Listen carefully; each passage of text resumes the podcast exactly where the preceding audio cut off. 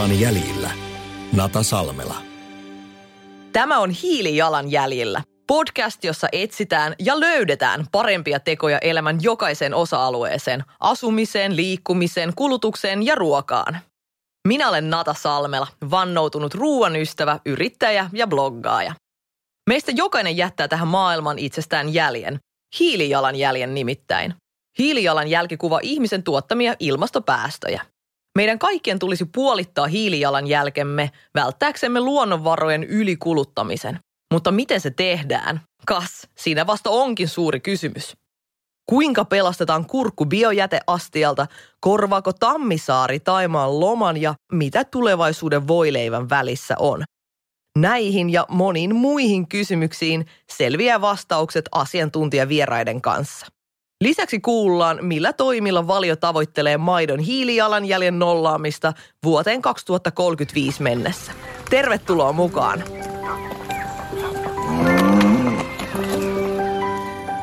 Hyvinvointi on päivän sana, eikä pelkästään yksilön hyvinvointi, vaan myös ympäristön hyvinvointi.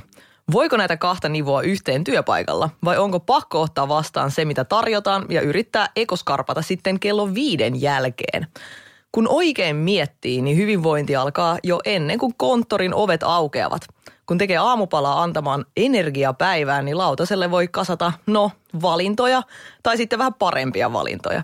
Sama työmatkan suhteen. Menetkö huomenna duuniin apostolin kyydillä, julkisella kumipyörillä vai kenties biokaasuautolla työpaikan pihan porhaltaen? Joinakin päivinä siirtyminen saattaa olla sängystä sohvalle, ainakin omat työt hoituvat kätsysti myös kotoa käsi. Ja sitten kun siellä työpaikalla ollaan, niin ehkä on ihan fiksua käyttää omaa kahvimukia takeaway-kupin sijaan tai ottaa työpaikkaruokalassa kasvisvaihtoehdon. Kannattaa muuten sanoa pomolle, että hankkii kahvimaitotölkin viereen myös kaurajuoma, jos sellaista ei vielä ole. Tänään keskustellaan päivän vieraan kanssa astetta paremmista valinnoista työpaikalla ja myös ennen sekä jälkeen duunin. Pitähän moottorien nyt huoltaakin asianmukaisesti. Tervetuloa studioon toinen Liftedin perustajista valmentaja Jukka Joutsiniemi. Hei, kiitos paljon Nata. Ihan loistava olla täällä höpöttelemässä sun kanssa tänään. No se on kyllä juuri näin. Ja Jukka, hei, tota, ihan alku voisit oikeastaan kertoa, mitä kaikkea sä teet, koska mä luulen, että sä oot ihmiselle tuttu tällaisena hyvinvointialan yleishäärenä. no okei, okay, joo. No kiva, jos ne tuntee mut tälleen. No mä oon ollut tässä viimeiset äh, kuusi vuotta yrittäjänä ja tämmöinen Liften-niminen yritys perustettiin tuossa – 2013 ja 2014 siirryttiin sitten ihan täyspäiväiseksi yrityksi, yrittäjiksi, yrityksiksi.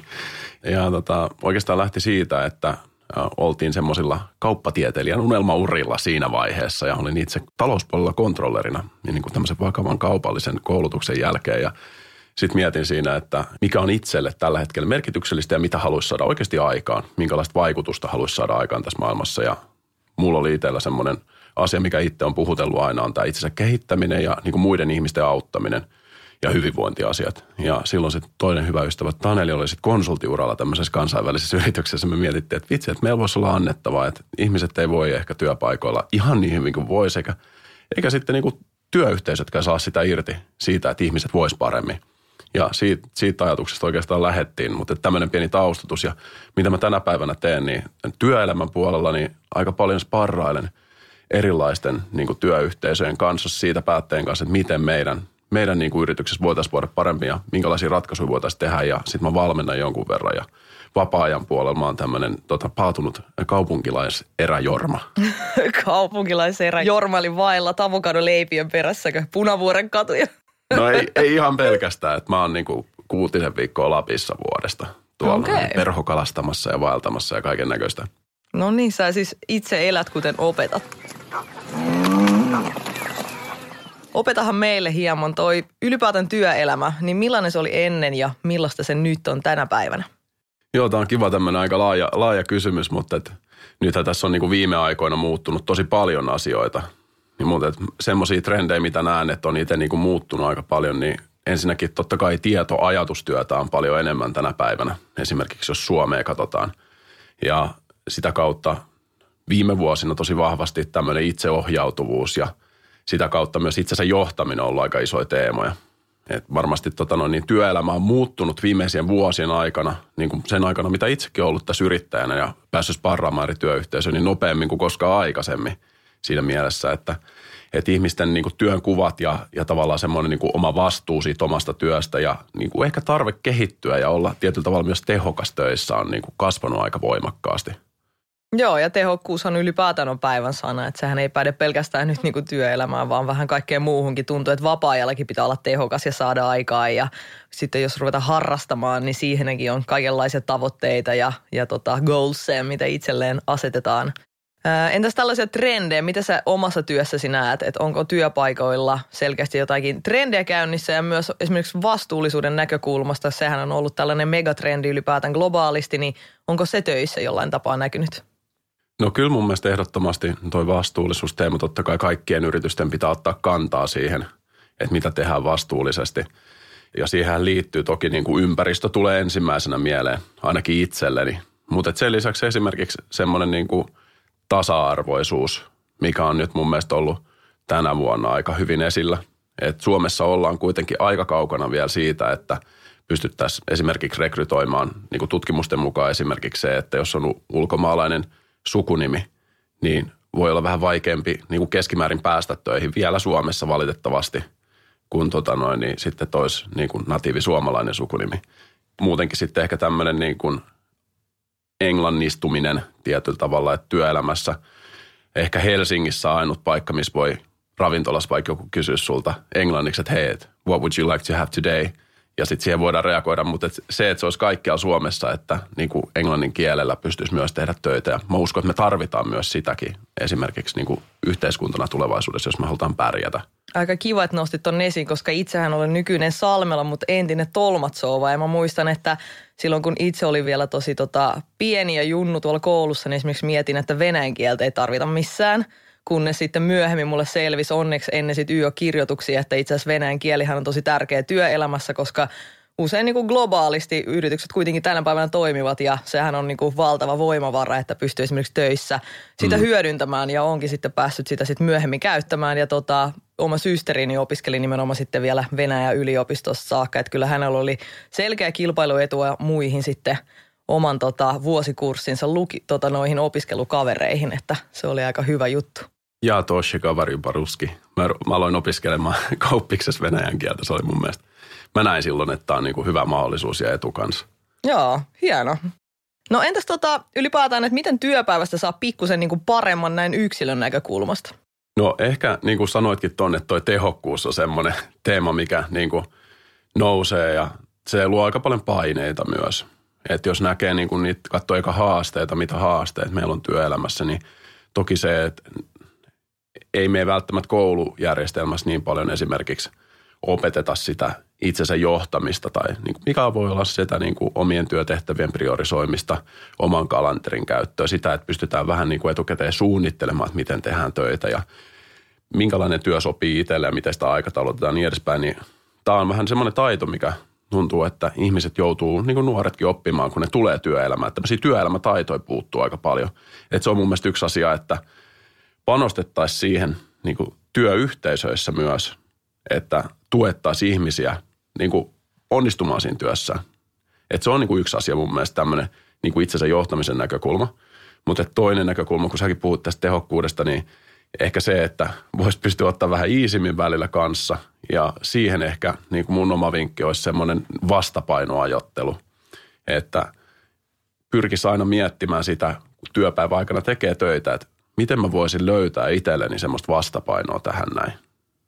Että se löytyisi se niin kuin kestävyys ja se palautuminen myös, koska kyllä huomaa, mitä on itse katsonut esimerkiksi First Beat-mittauksia monilta niin kuin valmennuksien yhteydessä ihmisiltä tai sitten – on niin kuin yleisesti sparannut erilaisia ihmisiä työelämässä ja katsonut, minkälaisia työkykyhaasteita meillä on tänä päivänä, niin kyllä tuo mielen hyvinvointi ja se, että pystyttäisiin oikeasti löytämään vähän lisää sitä palautumista myös sen työpäivän ajalle, niin on semmoinen yksi iso haaste. Toi on kyllä tosi tärkeä. Hyvä, että sä nostit tämän esiin, koska ehdottomasti tänä vuonna toi etätyöskentely ja itsensä johtaminen on ollut kyllä työelämässä vähän niin kuin olosuhteidenkin aiheuttamaa pakkoa, mutta esimerkiksi näin itse yrittäjänä ja yksin yrittäjänä, niin mähän on tottunut esimerkiksi itse omassa työssäni hyvinkin paljon niin tota tekemään töitä kotoa käsin ja yksin sitten suunnittelemaan ja toteuttamaan ne työpäivän ja huolehtimaan siitä, että deadlineit pitää ja hommat niin kuin skulaa ja, ja rullaa eteenpäin, mutta esimerkiksi tämmöinen hyvä vastapaino, mitä mä itse koin tänä vuonna niin löytäneeni, on se, se tota, työpäivien tauotus, että tota, aikaisemmin mä oon ollut vähän semmoinen urakka suorittaja, että niin kuin ei nousta läppärin ääreltä ennen kuin joku iso projekti on maalissa, mutta esimerkiksi toi kunnon lounas, että se on ollut kyllä tänä vuonna ehdottomasti niin kuin pelastaja itselleni, että se on ollut tosi kiva sulkea läppärin kanssa ja käydä vaikka tekemässä siinä joku kiva ravitseva eväs ja kunnon lounas siinä puolivälissä päivää ja sitten nauttia se siinä ajan kanssa kunnolla ja se jotenkin on ollut, ollut sitten tänä vuonna itselleni tosi merkittävä juttu. Kuten myös ylipäätään siis se energian sitten tota vähän, vähän tota jakaminen sitten sen päivän kesken, ettei ei sitten kaikkea niin tuuppaa sinne johonkin iltatyöskentelyyn ja yritä hirveästi paniikissa suorittaa siellä just ennen deadlinea jotain, vaan ajattelee sitten siihen, että se työ ei tekemällä lopu, vaan että tehdään sitä niin kuin kahdeksan tuntia päivässä ja, ja sitten vaikka olisi kotona, niin välillä se nimittäin tahtoo vähän jäädä sinne, että jos on jo valmiiksi himassa, ei tahdo se työpäivä oikein loppua. Onko sulla itsellesi jotain vinkkejä tähän etätyöskentelyyn? Joo, kommentoi eka, että mun mielestä ihan sikahyviä kehityksiä ja ei todellakaan mitään itsestäänselvyyksiä. Hyvä. Mä nyt mä sain sen valmentajan. Tota. Affirmation tähän Just näin. Kyllä. Mutta siis se tulee mieleen, että etätyössä yleisestikin, niin se on ollut varmasti mielenkiintoista. Mä uskon, että tässä koetaan tämmöistä pientä työn evoluutiota tällä hetkellä. Että ihmiset pääsee tämän tilanteen ansiosta niin tarkkailemaan vähän enemmän sitä omaa työntekemistä. Ei ole niin paljon niitä ärsykkeitä ja häiriötekijöitä. Ja yleisestikin se esimerkiksi työn imuhan on helposti voimakkaampi. Ne pääsee tämmöiseen pienen flow-tilaan helpommin ja sen kautta just tauottaminen esimerkiksi tosi vaikeaa keskimäärin.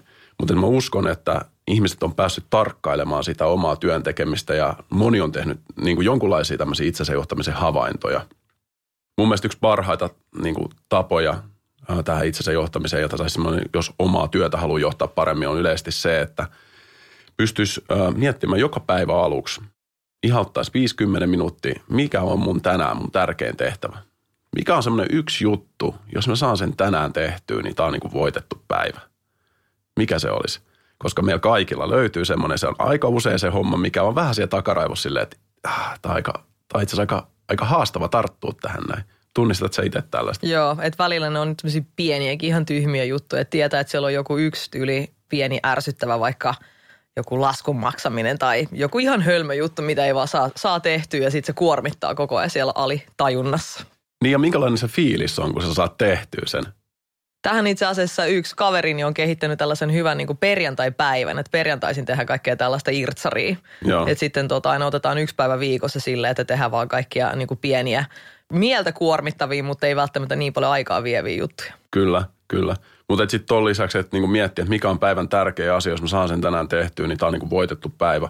Niin toinen asia sitten se, että ennen kuin lähtee, varsinkin jos on etätöissä, niin sulkee sitä tietokonetta, niin miettii, että hei, hetkinen, hetkinen, hetkinen okei, saanko mä tämän tänään valmiiksi? Hyvä, check. Tuosta noin omalle olkapäälle pieni taputus. Sitten toinen juttu, että hei, mitä mulla on huomenna? Tämä on myös semmoinen niin klassinen äh, moga, mikä saattaa tapahtua, että unohtaa katsoa, että mitä on huomenna ja unohtaa miettiä, että okei, että mitä mun pitäisi tänään, jos okei, mä en olisi jotain juttuja saanut tänään tehtyä, niin mitä mä laitan niistä muistiin, mistä mä jatkan huomenna ja mitä mun huomen pitää ehkä saada se ykkösprioriteetti. Niin tavallaan sitten voi oikeasti sen jälkeen antaakin itselleen luvan niin kuin vähän siirtää sen työ, tietokoneen paremmin sivuun. Että se on paha sitten, että jos se venyy siihen, että illallinen nukkumaan meno kelaa, että oho, missä mun pitikään olla huomenna kahdeksalta, nyt pitää taas siirtyä tähän työmuodiin. Tosi hyvä vinkki. No entäs tota, nyt puhuttiin yksilön tällaisista paremmista teoista, entä sitten ympäristön näkökulmasta? Mitä omassa niin kuin työpäivän ylipäätään niin kuin, tai työssä tai työpäivän aikana voi tehdä paremmin, jotta ympäristö voisi vähän paremmin? Niin, no siis sehän tässä on, tässä etätyössä on ollut varmasti, niin kuin tästä tulee enemmän semmoinen, niin kuin mä uskon, että pysyväkin muutos tästä, että etätyöt tehdään enemmän. Ja siinähän on niin kuin paljon ympäristöhyötyä. Just se, että ei kuormita ympäristöä ainakaan liikkumalla millään autolla tai millä tahansa muulla niin paljon. Mutta kyllä toi liikkuminen yleisestikin tulee itselle mieleen aika paljon, että vielä voitaisiin enemmän Suomeen esimerkiksi Helsinki ottaa tämmöistä fillarointikulttuuria mukaan – että se, se on niinku, täällä on jonkun verran, mutta Amsterdamissa mennään vielä vähän niinku edellä meitä. Mä tykkään itse pyöräillä ja hölkötellä, niin sitä voisi ainakin ottaa mukaan pikkasen enemmän. Ja ruoka-asiat sitten on myös osa, osa tätä ympäristövastuullisuutta. Sä itse asiassa luitkin mun ajatukset, koska mulla on seuraan pitikin kysyä sulta, että onnistuuko se ympärivuotinen työmatkapyöräily oikeasti joltain? Pyöräileekö se myös talvisin töihin itse? Siis joo, äh, mulla on nyt niin kuin viime vuosina ollut työmatka vähän semmoinen niin kuin naurettavan lyhyt, niin mä voisin sanoa, että joo, mutta että mä oon itse asiassa aikaisemmin, ennen kuin mä olin yrittäjä, niin mulla oli semmoinen kolmisen kilometriä, ei mikään hirveän pitkä, mutta kyllä mä sen painoin silloin niin kuin talvellakin, kun oli 30 senttiä lunta, niin meni jollain, jollain tota noin, niin näkemyksiä sitten snoukkalasit päässä ja kypärä päässä joskus painelin. Et kyllä, se, kyllä se totta kai. Ja niin kuin mä luulen, että meillä, meillä löytyy kyllä semmoisia hullujakin, mutta et, ja eikö sekin ole aika iso saavutus, jos, jos painaa niin kuin vaikka kahdeksan kuukautta vuodesta tai yhdeksän kuukautta vuodesta. Että toisaalta viime talvihan oli semmoinen, että no problem. Just näin, se on hyvä. No entäs yleisesti, mikä niin kuin liikunnan rooli työpaikka hyvinvoinnissa? No tämä on ehkä, mun mielestä se liikunnan rooli on enemmän sitä, että tullaan takaisin tähän vastapainoajatteluun. Että mitä sä pystyisit ylläpitämään sun vireystasoa ja sitten toisaalta niin ylläpitämään myös sun ergonomiaa työpäivän aikana. Et jos sulla on ollut istumapalaveri, niin voi miettiä, jos sulla on se sähköpöytä esimerkiksi, voisit sä seistä seuraavan työslotin tai voisit sä ottaa vaikka vastapainoksi kävelyn rakennuksen ympäri tai – käydä vähän venyttelee. Tai... Ja ne klassiset portaat hissin Niin, ne, ne portaat, aina, aina otan portaat. Se on se niin kuin semmoinen yksi semmoinen kulmakivipäätös, että jos on vaikka alle neljä kerrosta, niin aina otan portaat. Yllättävän iso vaikutus. Ajattelen, että mulla on portaat myös kotitoimistolla kämpän kakkoskerrokseen. Siinä sitten ramppaat ylös, ylös alas sitä aina kun tarvii sieltä yläkerrasta jotain. Joo, kyllä. Tämä, jos varmaan lähtisi laskea sun niin vuosittaista liikkumista, niin sitten rupesi katsoa niitä sun omi portaat siellä, niin saleissa olisi näkyvä siivu siellä. No niin, se on hyvä. No sitten vielä pakko kysyä tästä tota valmentajalta itseltään, että teetkö itse kahvitauolla keppijumppaa? Tämä keppijumppa on selkeästi semmoinen niin hauska juttu, mutta et keppihän käytetään muun muassa, kuten tiedät, painon nostossakin myös, esimerkiksi tekniikkaharjoittelussa. Ja olen itse asiassa hankkinut myöskin kepin, mutta huomaan, että käytän sitä vähän harvemmin, sitä keppi. Keppi on ihan bestillä, saa tosi hyvin auki sitten läppärityöskentelystä väsyneet hartiat. mutta joo, kyllähän tuossa on niin kaiken näköistä liikkumista, että semmoinen, että kuuntelee loppujen lopuksi omaa kroppaa, että mikä paikka on jumissa ja sitä lähtee availemaan, niin se on semmoinen, mitä suosittelen kaikille.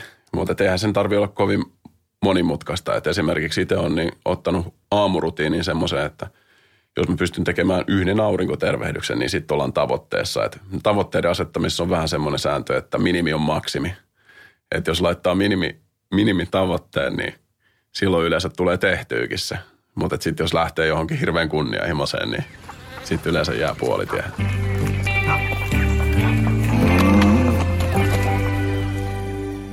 Nuorena se on vitsa väännettävä. Ei ole mikään yllätys, että sen, minkä lapsena oppii, myös kuulemma vanhana taitaa. Itse en ole vielä vanha, siispä odottelen vielä tovin sitä taitamista, etenkin sporttailun osalta. Joka tapauksessa on hyvä opetella hyvinvointia edistävät tottumukset, kuten säännöllisen liikkumisen ja monipuolisen ruokavalion jo nuorena. Oletko kuullut Valio Akatemiasta? Valio Akatemia-ohjelma tukee lasten ja nuorten liikuntaa ja hyvinvointia ja on osa Valion vastuullisuusohjelmaa.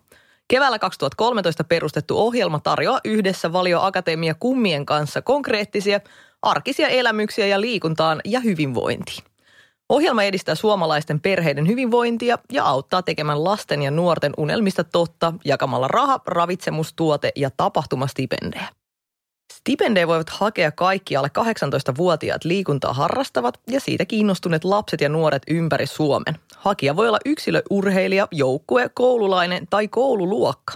Olipa lajina sitten pesis, suunnistus, kiipeily tai vaikka hiihto, Valio Akatemia tukee kaikenlaista liikuntaa ja toimii terveellisten elämäntapojen puolesta puhujana. Riittää, että sinulla, joukkueellasi tai koulullasi on mahtava tsemppihenki ja hyvä tekemisen meininki. Surffa osoitteeseen valio.fi kautta Valio Akatemia ja lue lisää stipendin hakemisesta.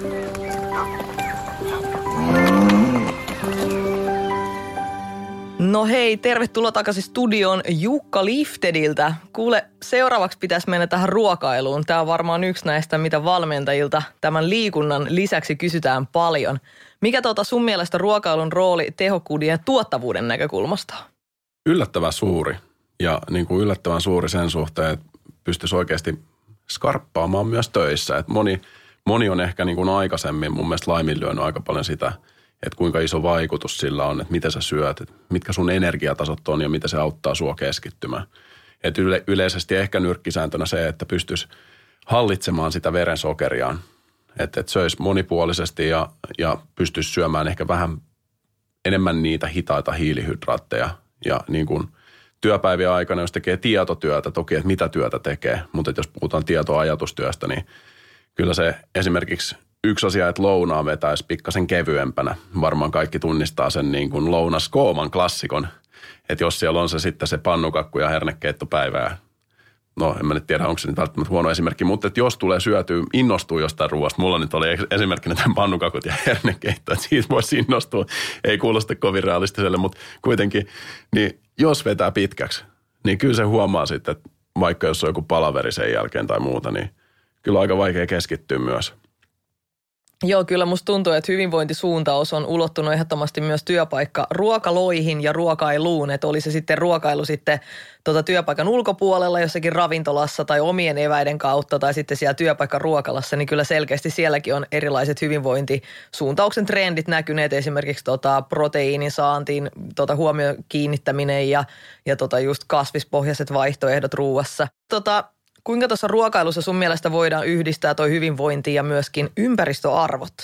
Tässähän nyt niin suoraan sanottuna tulee mieleen toi satokausikalenteri siinä mielessä ja satokausiajattelu yleisesti, että pystyy syömään sitä, mikä on parhaimmillaan nytten ja sitten hyödyntämään lahiruokaa, hyödyntämään niin kuin mun mielestä Suomen luonnon antimia pitäisi hyödyntää paljon enemmän. Et esimerkiksi edelleenkin villisalaateista ja villiyrteistä on puhuttu aika pitkään, mutta – mutta et siltikin tuntuu, että se ei ole ehkä ihan vielä, vielä siellä, missä se voisi olla. Mutta miettii paikallisia valintoja ja niin kuin miettii myös sitä, että mikä on nyt parhaimmillaan, mitä mä haluaisin syödä. Kyllähän siihen voi vaikuttaa tosi paljon itse. Ja mulle tulee myös mieleen siis ylipäätään kotimaisten vaihtoehtojen suosiminen, koska ylipäätään se, se tota, kotimaisuus siinä tarkoittaa aika usein sitä luonnollisesti sitä lähiruokaa ja myöskin sen sitten tavalla ikään kuin jotenkin musta on hauska ajatus, että tässä oman työpäivän aikana niin ikään kuin luot työtä myös muille Suomeen yhtä lailla, että sitten niillä muillekin olisi sitten se työpäivä ja se työpaikka, mihin sitten aamulla mennä, niin se on ainakin mulle tosi tosi tärkeä arvo ihan siis itselleni ja myöskin ympäristön näkökulmasta tietty. Todellakin ja itse näen just sen, että suomalaiset vaihtoehdot on keskimäärin ehkä itsellinen ehkä pikkasen luotettavimpia. Ja, ja toisaalta sitten näkee monissa maissa, vaikka Venäjällä tai Amerikassa tai muuta, niin siellä on semmoinen support your local, niin kuin, miksei Suomessakin voisi ottaa tätä varsinkin nyt, kun taloudessa on tullut haasteita tota noin, niitä, niin kuin korona-ajan johdosta – Kyllä, se on just näin. Ja tota, kotimaisten vaihtoehtojen puolesta puhuu myös ihan ehdottomasti siis maku, puhtaus, se kaikki tota, ne hyvät arvot, mitä siinä on. Ja sitten se, että tietää, mistä ruoka ylipäätään tulee, mitä se valmistetaan ja kuka sen tekee, koska tosiaan monin, monen suomalainen raaka-aine pystytään aina sinne tilalle saakka jäljittämään, niin se on myös tosi tosi tärkeä. No entäs tota, onko sulla jotain tämmöistä niin näkemystä, että kannattaako mieluummin työpäivän aikana niin syödä siellä työpaikka ruokalassa vai sitten kenties ottaa omat evät mukaan tai sitten siirtyä johonkin työpaikan ulkopuolelle syömään? No niin, tämä on varmasti kiinni tosi paljon siitä, että voisi ihan rehellisesti kysyä itseltä, että miten niin kuin minä parannan tätä kokonaishyvinvointia eniten itselleni, että – että ehkä joinain päivinä se saattaa olla sitten se, että jos on niinku tiukempi aikataulu ja haluaa silti, että saa syötyä, jos miettii etukäteen, niin sitten kannattaa tehdä itse. Mutta sitten toisaalta huomaan itse ainakin sen, että vaikka tässä keskustassa kun on töissä, niin tulee syöty aika usein monipuolisemmin vielä, jos menee jonnekin, jos on valmis salaattipöytä katettu sulle ja pääset sinne syömään. Et et, et, ei, ei ole ehkä niinku yhtä oikea tai väärää, mutta et mun mielestä olisi hyvä, että miettisi etukäteen, että mikä sopii itselle ja sitten niinku tietoisesti panostaisi siihen, että söisi semmoisen monipuolisen ja terveellisen lounaan ja antaa itselleen mahdollisuuden joka päivä. Ja sitten toisaalta yksi semmoinen varautuminen on aina hyvä keino, että mulla on esimerkiksi aika usein jotain semmoisia pikkusnäkkejä mukana, vaikka sardiineja – jotka on aivoystävällistä ruokaa, siellä on hyviä rasvoja. Se varmaan kaikki tuota, toimistokollegat vieräisissä kopeissa tykkää susta tosi paljon, kun saavat sen sardiinipurkin siinä. No siinä on kyllä se. Ehkä tässä oli sitten semmoinen vähän oma hyvinvointi edellä ajattelu. Herrekeitto sardiineja. Mä oon huomannut itse asiassa ihan saman, että toi on kiva toi monipuolisuus nimenomaan, että toi on ihan kiva, että on vaihtoehto. Mä oon ollut siis joka ikisessä oikeastaan työpaikkatyypissä töissä itse, että on ollut siellä sen työpaikan ruokalan varassa, kun työpaikka on sijainnut siellä vähän kauempana. Olen ollut siellä, missä mitään ei, niin kuin käytännössä mahdollisuutta syödä ei ole, että on pitänyt aina ottaa ne evät messiin – ja sitten myös sit päässyt nauttimaan siinä keskustan ravintoloiden iloista siinä. Niin jokaisessa on ollut kyllä hyviä ja huonoja puolia siinä mielessä, että tota, koska musta tuntuu, että ylipäätään itse olen niin suuri ruoan ystävä, että vaan niin kuin kyllästyy sitten aina sit siihen, jos ei ole muita vaihtoehtoja kuin sit se yksi. Niin, niin tota, jotenkin tuntuu, että – paras on semmoinen mix. Mutta siis tähän auttaa tosi paljon, koska nykyään erilaiset vaikka ruokasovellukset myös kuskaa ruokaa sinne ihan työpaikoille saakka. Ja yksi, mitä mä toivoisin, että Suomeen tulisi vielä enemmän, niin aamupalakulttuuri työpaikoille. Koska sitten esimerkiksi itse aamulla, kun lähden töistä tai niin kuin töihin aamulla, niin sen verran aikaisin niin ei vielä oikein aamupala maistu. Mutta sitten kun pääsee työpaikalle, niin sen kahvin kanssa ehkä haluaisinkin jonkun, jonkun kivan juustovoileivän tai, tai rahkan tai smoothien tai muun. Niin siinä olisi niin kuin mun mielestä kiva vielä, vielä sitten – slotti suomalaiselle ehkä työpaikalla parantaa. Joo, ihan sama. Ja toinen ehkä niin kuin toiseen päähän työpäivään kanssa, että kysyit, että miten tämä ravinto vaikuttaa siihen työpäivään, niin kyllä se varmasti kaikki meistä tiedostaa, että jos joskus on tullut enemmän töitä ja olisi pitänyt tehdä se pidempi päivä, mutta ei ole mitään syötävää, niin kyllä se sitten vaikuttaa myös huonosti. Että toisaalta sitten, että jos työpaikalla on jotain tämmöisiä välipaloja ja muita tarjolla, niin onhan sekin ihan loistava juttu tämmöisen niin kuin etenkin ajatustyön tukemiseen ja tämmöisiin niin poikkeustilanteiden tukemiseen kanssa. Joo, eihän se tarvi kuin tänä päivänä jääkaami, koska välipalon vaihtoehto on niin paljon ja tosi hyvin niin kuin säilyviä vaihtoehtoja, yksittäispakattuja ja muita mm. proteiinipitoisia. Että joo, mun mielestä tuossa on ihan selkeä kyllä kehityskohde. Mä itse olen huomannut nimittäin, että jos työpäivä venähtää – ja sitten ei ole syönyt mitään, niin sitten menee se iltatreeni jotenkin, jos haluaisi mennä liikkumaan, mm. niin se on tosi vaikea jatkaa sit sitä päivää, koska sitten on jo niin nälkä, että on pakko syödä vain jotain, niin sitten on taas maahan ihan täynnä ja sitten se jotenkin menee ihan vaikeaksi sitten se niin. illan suunnittelu. Homma menee vihkoon helposti. No just näin, Se on kyllä totta, toi mä oon ihan samaa mieltä, itse huomannut myös saman, että kyllä toi siinä mielessä on niin kuin ateriarytmin tahdittaminen tuommoisella iltapäiväsnäkillä, niin tekee niin kuin toisaalta sitten sen illankin hyvinvoinnille – Onko sulla tota, tällaisia top kolme niin työpaikka suosikkeja? Ja sitten tosiaan voit ottaa myös tämän vastuullisuusteeman nyt näissä sun suosikeissa huomioon, jos se nyt jotenkin kiinteästi siihen liittyy. Joo, no ehkä mä lähtisin nyt semmoisella, mitä kuka tahansa voi tehdä, että mitä voi tehdä kotona, kotona lounaksi, varsinkin kun nyt on tehnyt paljon etätöitä, niin mulla on yksi semmoinen, mikä mulle toimii, niin on semmoinen isompi smoothie. Että sinne tulee niin kuin hyviä, hyviä rasvoja, sinne tulee proteiineja, sinne tulee marjoja, sinne tulee avokado aika usein, mutta et siis semmoinen niin monipuolinen smoothie, missä on vähän niin kuin rakennetta ja pureskeltavaa, se voi vähän hitaammin nautiskella vaikka sitten siinä auringonvalossa parvekkeella, niin se on yksi aika helppo ja aika monipuolinen.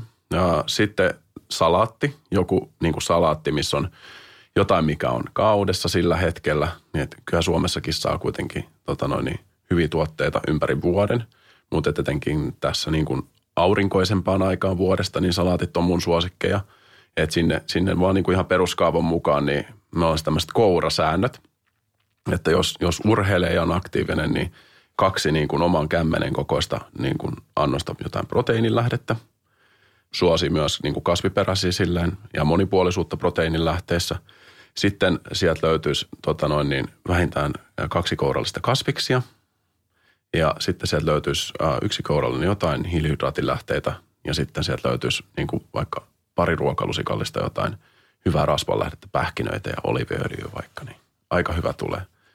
Tämähän on hyvä vinkki. Tota, kohta lähetät mulle varmaan laskun, laskun tästä, kun valmentaja jakaa kaikki ravitsemussuosikkinsa. Mä kirjaan kaiken ylös. Kyllä, kyllä. Mulla on kolmas on, tota, noin, niin mä oon poiminut, kun mä käyn tuolla Norjassa perhokalastamassa paljon, niin norjalaisethan tykkää, niin kuin kalamiehet yleensäkin, kalasta erittäin paljon, niin norjalaiset kalapihvit.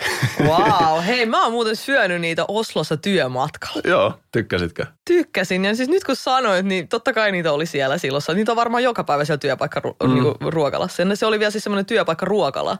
Se ei ollut mikään ravintola, mihin me mentiin. Ihan täydellinen niin kuin jotain seitä tai muuta esimerkiksi, jos haluaa saada niin kuin terveellistä ja edullista ja tavallaan tämmöistä ruokaa, niin pakasteesta seitä tai muuta, niin sekin on ihan kiva. Okei, aika kiva. Toi itse asiassa ihana, että sä sanoit tuon smoothien, koska se on myös mun suosikki työpäivään. Ja sitten se voi syödä niinku just nimenomaan aamupalaksi ja sitten siihen lounaallekin. Ja sitten se on tosi hyvä silloin iltapäivällä. Mä itse laitan aina smoothiin niin rahkaa tai sitten turkkilaista maustamatonta jogurttia. Sitten mä aina lorautan sinne aina maitoa sekaan ja sitten mä heitän vielä mun salainen ainesosa niin kananmunaa raakana. Et vähän tällainen rocky meininki, mutta siis tosiaan Suomessa Eviran mukaan niin kananmunia saa ihan raakana syödä, että niissä ei ole salmonellaa ja se on tosi hyvä, että saa sitten vähän sen helposti nautittavassa muodossa myöskin lisäproteiinia sinne. Sitten kun on noin paljon protskua, niin sitä ainakin jaksaa tehdä duuni. Joo, mäkin olen ollut joskus tuossa raakakananmunakelkas, mutta nyt mä oon, niinku, mä oon palautunut pois siitä. Se tekee myös kivan sellaisen pehmeä koostumuksen. Se ei ole pelkästään niinku tota, ravitsemuksellinen asia. No entäs tota, loppuun vielä, niin mitä sä toivoisit nyt tulevina vuosina ylipäätään työpaikkojen tekevän niin henkilökunnan hyvinvoinnin puolesta? No mulla on oikeastaan semmoinen, että mitä me ollaan niin kuin lifterillä tehty ja mihin me ollaan tultu enemmän, niin me, me ollaan tultu siihen, että kun me halutaan saada suurinta vaikuttavuutta oikeasti ihmisten hyvinvointiin työelämässä, niin silloin sen pitää olla yhteyksissä myös siihen yrityksen liiketoimintaan. Ja semmoinen asia, mikä vähän niin kuin seilaa perässä on, niin tiedolla johtaminen yleisesti. Että, että mä toivoisin, että yritykset alkaa ihan johtoryhmätasolla ottamaan huomioon siihen, että kuinka paljon se, että ihmiset on hyvinvoivia, niillä on hyvät itsensä johtamisen taidot, ne on sitoutuneita, ne on työkykyisiä, niin kuinka paljon se vaikuttaa se yrityksen liiketoimintaan, koska se kilpailuetu tehdään kuitenkin ihmisille, että pehmeillä asioilla tehdään kovia tuloksia, niin se, että niin kuin asiat mitataan tällä hetkellä väärin, että pystyttäisiin niin kuin kartottamaan oikein sitä, että miten ihmiset voi, mitä, mikä ihmisille on tärkeää, niin sitä kautta sitten niin kuin pystyttäisiin tuomaan, sitähän pystytään tuomaan, me tätä, että ihan niin kuin käyttökatteeseen, tämä nyt vähän liiketoimintapuolelle, mutta että siihen, että niin kuin mitä se vaikuttaa liiketoimintaan, että, että selvittäkää sitä, niin selvittäkää sitä, että mitä teidän ihmiset tarvii ja niin kuin siihen systemaattinen seuranta ja mukaan se sinne osaksi johdon mittareita. Että mä uskon siihen, että kun saadaan se löydettyä se liiketoiminnan ja hyvinvoinnin yhteys, niin ja sen ihmisten yhteys, niin niiden kehittämisen yhteys, niin silloin, silloin ollaan niin kuin kestävällä polulla ja saadaan sekä yritykselle että ihmisille parasta. Ihana tiivistys. Näin se vaan hommas kulaa, kun tämmöinen kauppatieteilijä ja personal trainer yhdistävät päässäsi voimansa. Hei, kiitos Jukka tosi paljon, että olit täällä mun kanssa studiolla puhumassa ja mä ainakin sain hirveästi inspiraatioita ja vinkkejä omaan työskentelyyn, toivottavasti myös mahdollisimman moni kuulija. Hei, kiitos teille. Hauskaa, että kuuntelitte ja mulle saa heittää yläfemmoja vaikka tuolla LinkedInin tai Instagramin puolella. Ihanaa, kiitti.